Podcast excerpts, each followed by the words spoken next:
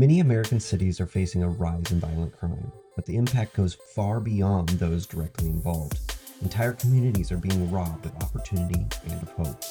We discuss what could be done and is being done in and around communities around Georgia. This is the Breakthrough Podcast. Well, welcome to the Breakthrough Podcast. Uh, this week we're joined by Josh Crawford, Director of the Criminal Justice Center here at the Georgia Center for Opportunity. Josh, thanks for coming on board. You've been at GCO for about a year now, but what types of things, like why criminal justice? Why is that something that you think is important that that needs to be addressed in kind of in our space? Well, first, Corey, thanks for having me. And for me, it's really sort of a hierarchy of needs question, right? Um, if you don't find yourself in a safe environment, um, then it's very difficult to be successful in so many of the other areas of life that um, we care about at GCO or that that people care about generally. But there's sort of this presumption of safety in the Western world and in the United States, especially, and in the majority of communities, it's a fair presumption.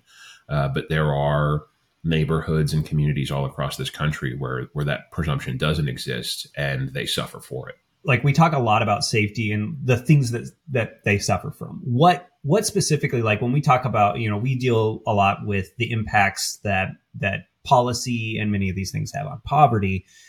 Explain because I think a lot of people don't think about safety as a direct impact on poverty. How does it directly kind of impact somebody's well-being or the opportunities that they have in their community? Well, yeah, first and foremost when we're talking about safety, we're talking about both direct victimization, right? The the actual uh, chance of being a victim, and then the fear that comes from living in a community that is unstable or or lacks public order. Uh, or in which uh, you have the potential to be a victim, right? Because that fear changes behavior. People stay inside when the sun goes down. Kids don't play outside. And there are sort of a lot of second and third order consequences of those behavior changes. But people sort of get the the poverty violence relationship backwards, right? There's this assumption that um, in poor neighborhoods, uh, because you don't have uh, essentials, perhaps, then it leads you to a, a life of crime. And one of the things that we know from the, the literature is that, especially for violent crime, poverty is a really poor predictor of participation in violent crime. The overwhelming people who grow up in poverty uh, will never pick up a gun and use it in a in the commission of a violent offense, for example. And in fact, there are far more poor communities in the United States than there are high crime communities in the United States. But when a poor community becomes a high crime community, it's almost as if it solidifies that poverty, right? Um, and that's because private sector job growth falls off a cliff. Um, businesses and individuals who can leave do.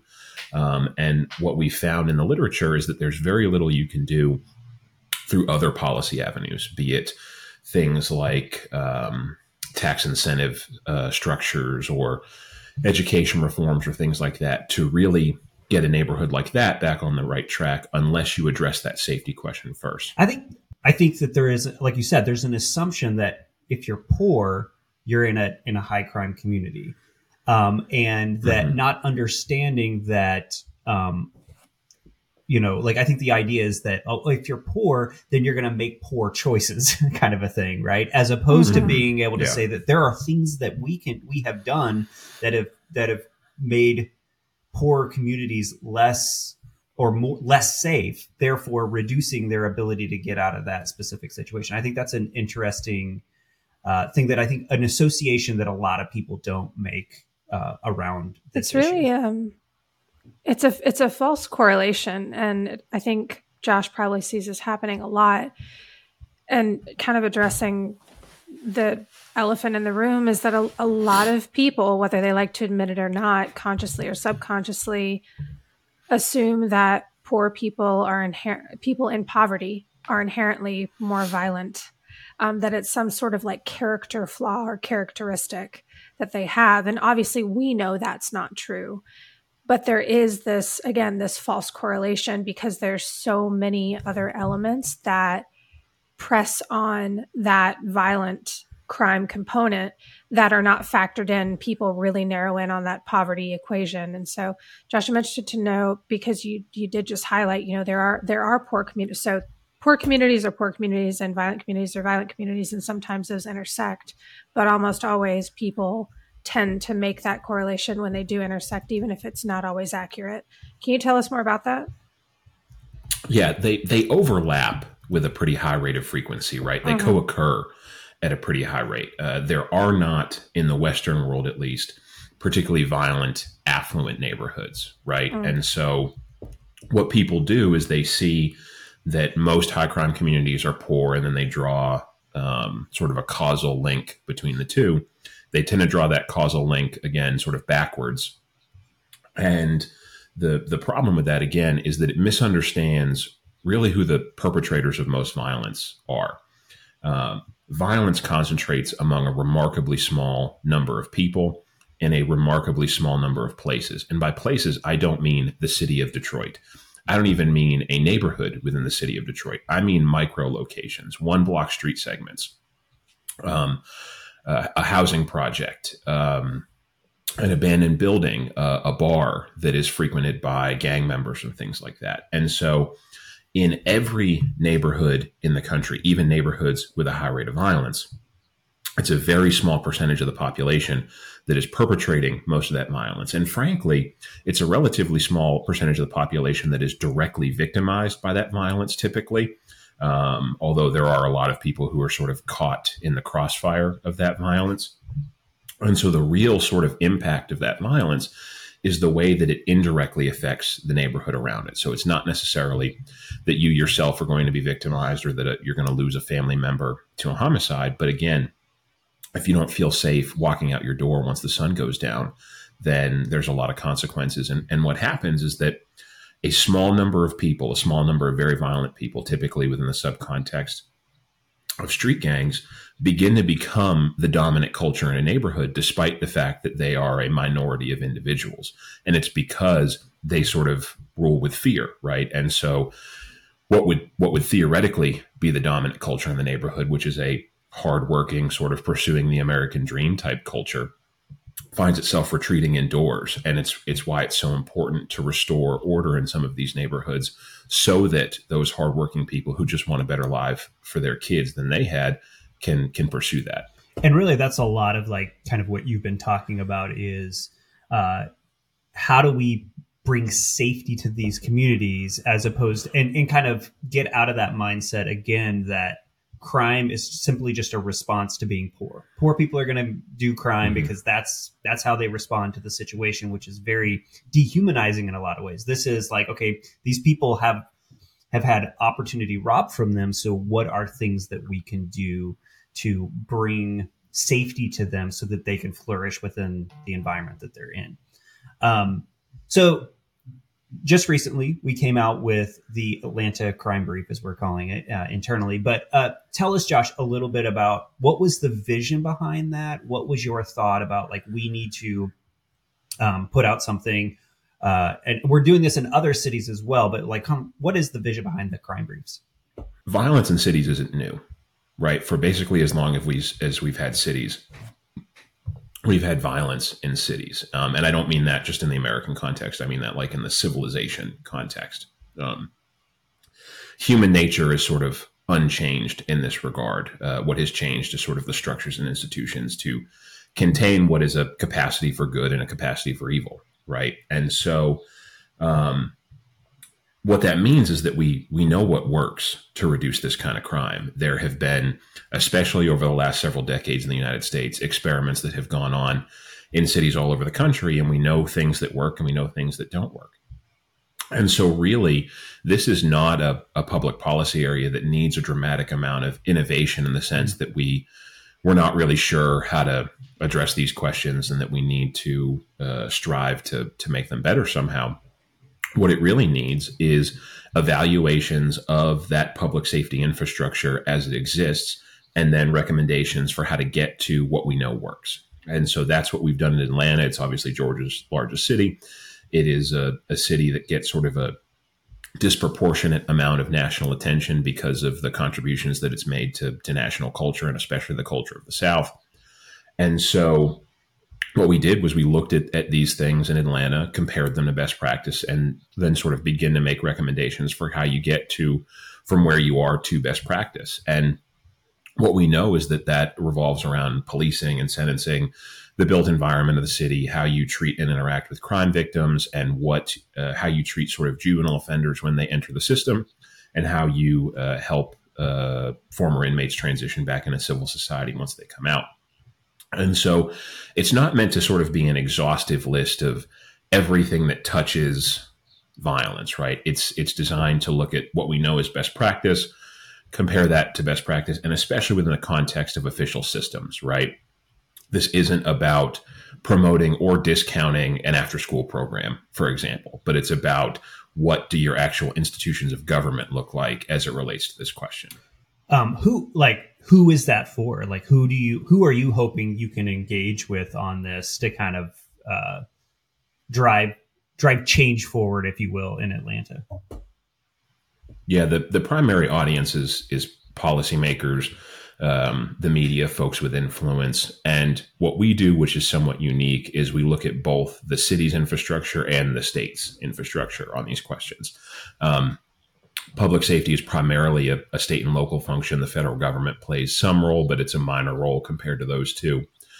And when people think about public safety, they think about cities because they think about police departments, they think about anti violence programs at the city level. All of that stuff matters. But your state is who determines what is criminal and what is not, how certain things are punished and how they're not. Um, the state, because of the operation of the Department of Corrections, Department of Juvenile Justice, is who determines um, how those things function. And so we sort of look at both and and try to attack both simultaneously to say, here's what your your state infrastructure needs to look like, here's what your city infrastructure needs to look like. And if you do all of these things, then one would expect um, substantial declines in, in violence among that subgroup that I've talked about. So, Josh, you've done a really good job of outlining um, kind of what the, what the report covers and, and some of your expertise, bringing that into these larger cities.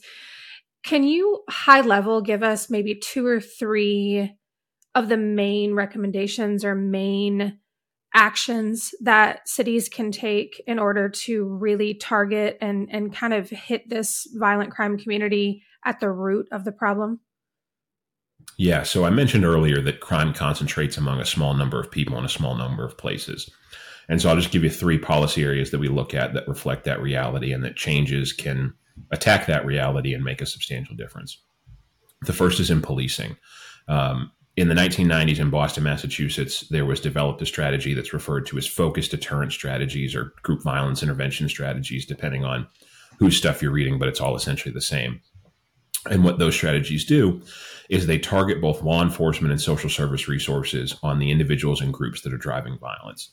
And they treat these gangs, these street groups, as a as an entity, as a group, because the group dynamics play into the occurrence of violence. It, Corey, if I were to disrespect you, um, you know, just sort of face to face, you may be inclined to let it go because of the social pressures on you to not engage with me violently and so on and so forth.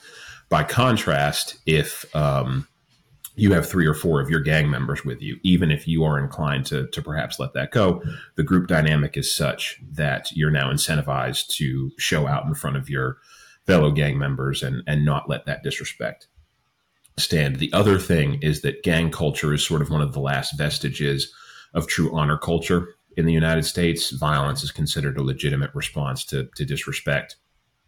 And so what it does is it recognizes that reality. It recognizes that violent crime within the subcontext of street gangs is not just individuals who exist within a gang, but that the gang contributes to that violence.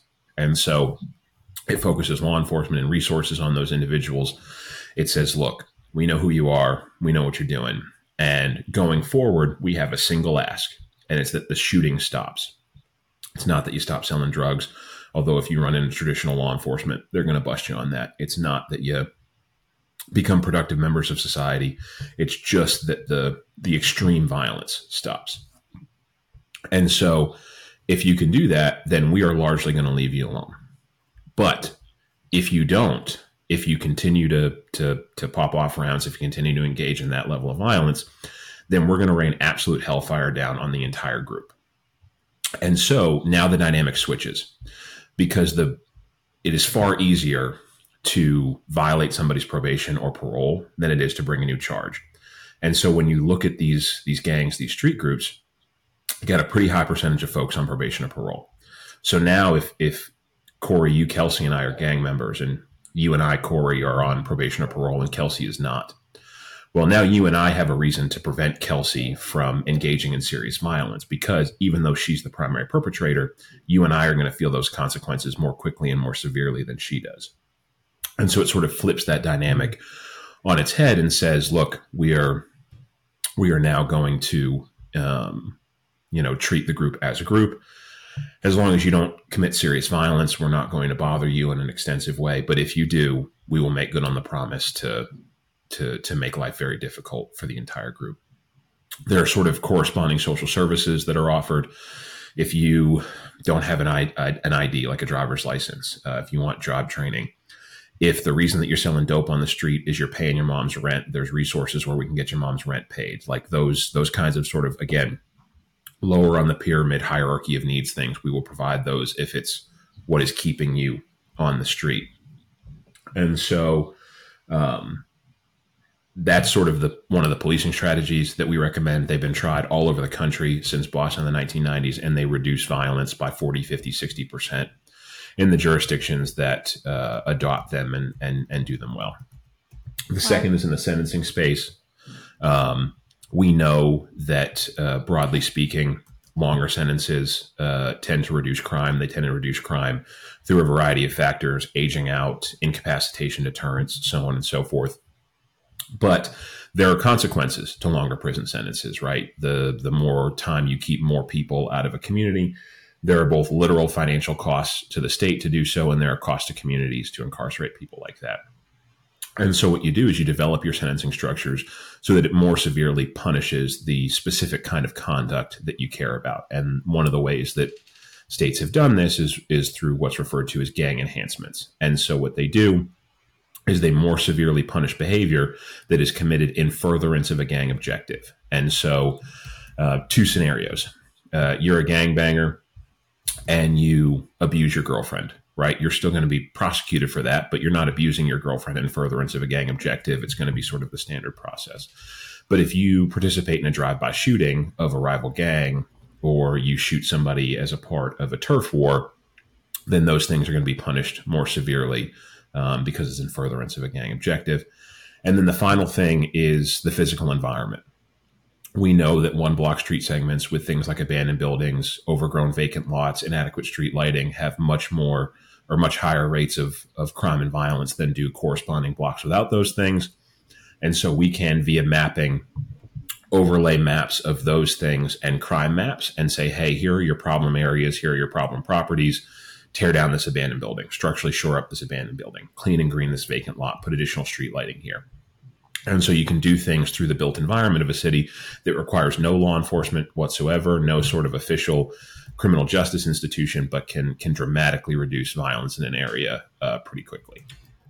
What I think is fascinating about kind of what you've put together, Josh, is that um, it really is a, a, holistic solution and looking at um, because we talk a lot about collaboration. We talk a lot about like how it takes a community to kind of address a lot of the issues that face different communities, right? And what you're talking about is not just, hey, let's fix the police that's going on. Let's, but the, you know, there's all these multiple facets and different roles that people can play in their community. How do you see, um, how do you see this working with with Atlanta or in any cities that we go f- forward with?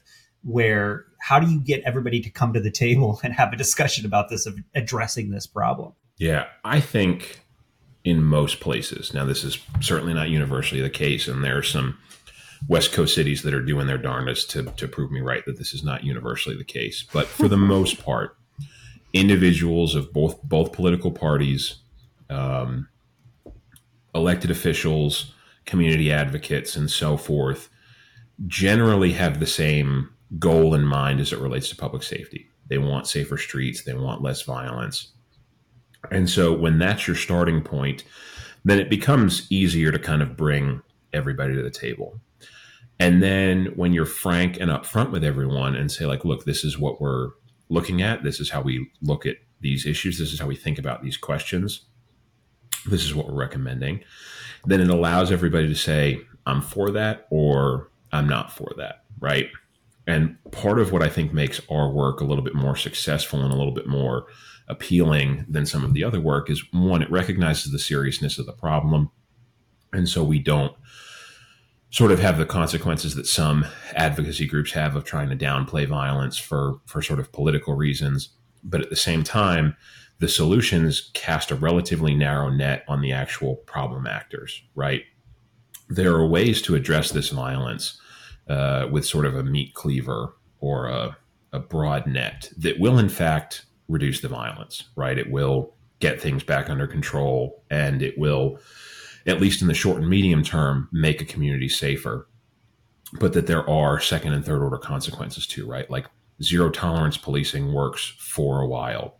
Um, sort of getting tough via sentencing will work, but there are, there are consequences to removing, for example, large swaths of parent age men from a community, right? The, there's a, a, a pretty robust set of literature on that. And so you can do things in a way that are kind of ham-handed and it will work but it creates some some other consequences and people have kind of become wise to some of those consequences in the last several decades and so by saying look this isn't about over policing your neighborhood because there are far too many communities that that fall into this category right that are high poverty high violence communities that have simultaneously been over policed and underprotected for much of their history and we're trying to do the opposite right we're trying to adequately protect but not over police these neighborhoods. And that's what law enforcement wants. That's what most elected officials at most level of government want, um, and it's it's what the community wants. And so it becomes a little bit easier to bring people together, I think, than if we took one of those sort of two more extreme approaches to these these issues. So, Josh, a lot of the focus in what people are doing to address crime right now are reactive in nature by necessity right it is it is addressing the problem that already exists which is critical in ensuring that it doesn't continue however i'm interested to know just really briefly are there any tried and true proven methods that are more preventative in nature. So rather than addressing the people that are already committing crime is are there any measures being taken to reduce the number of people moving into those lifestyles? Yeah. So there's not a lot that is that has really strong evidence in terms of true prevention in the sense that somebody never engages in criminal behavior.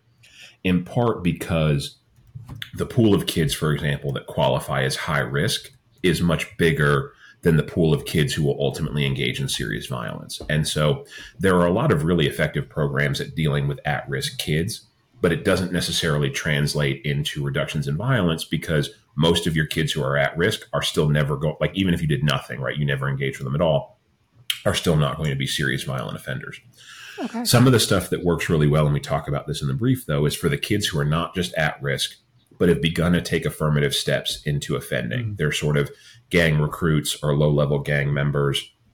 You know they're selling drugs on the street they're carrying an illegal gun but they're not yet doing things like carjackings drive-by shootings homicides the sort of more serious stuff. There are a lot of programs around the use of cognitive behavioral therapy for that population that substantially reduces uh, future uh, violence among that population, in part because we know that this is a group that has begun to avail itself to this lifestyle. And so the measurement of that group is a little bit different than the at risk population at large.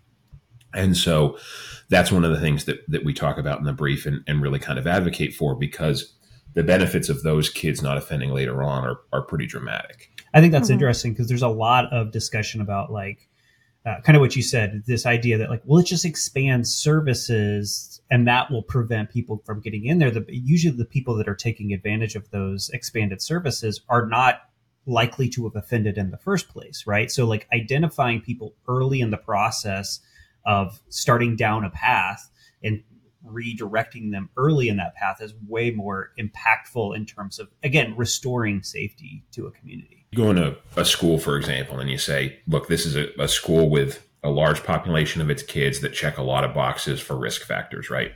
And you say hey we've got this program. It's going to get you job training. It's going to guarantee you a job upon graduation all these kinds of things. Virtually every kid who raises their hand and says i'm going to do that thing is probably not somebody who is going to avail themselves to the street right. in the first place, right? And so that's kind of the problem because a lot of those programs have really positive outcomes and have really positive outcomes on the on the crime sense. Very few of those kids go on to be serious offenders. But what we don't know because of that self-selection bias question is would any of those kids have been violent offenders in the first place? And the the studies that have tried to parse that out generally find that the answer is no. Yeah. But the earlier that we can get to a kid once they've begun to take some of those affirmative steps in a street life, there are some things, again, like cognitive behavioral therapy, that can be really beneficial to keeping those kids from engaging in more serious violence. Yeah. Okay, I have to ask the elephant in the room because this is the big thing I think that has been kind of discussed over the last few years, which is this idea that we see a lot of police violence, uh, and you see a lot of kind of I would say is over overaction by police. And so there's been a push to defund the police. And your report though talks about like what are the what are the consequences, the unforeseen consequences? Well, I mean, I, they should have been foreseen, but like what are the unknown consequences to this idea of defunding? Where does that balance lie in your mind of kind of this over policing element and this like, well, let's just get rid of the police because they started they created a problem that we are not happy with and we shouldn't have in our society. Yeah, as is so often the case in sort of public discourse, right? We created this false dichotomy, right? You're either for funding the police or you're for police violence, yeah. right? Yeah.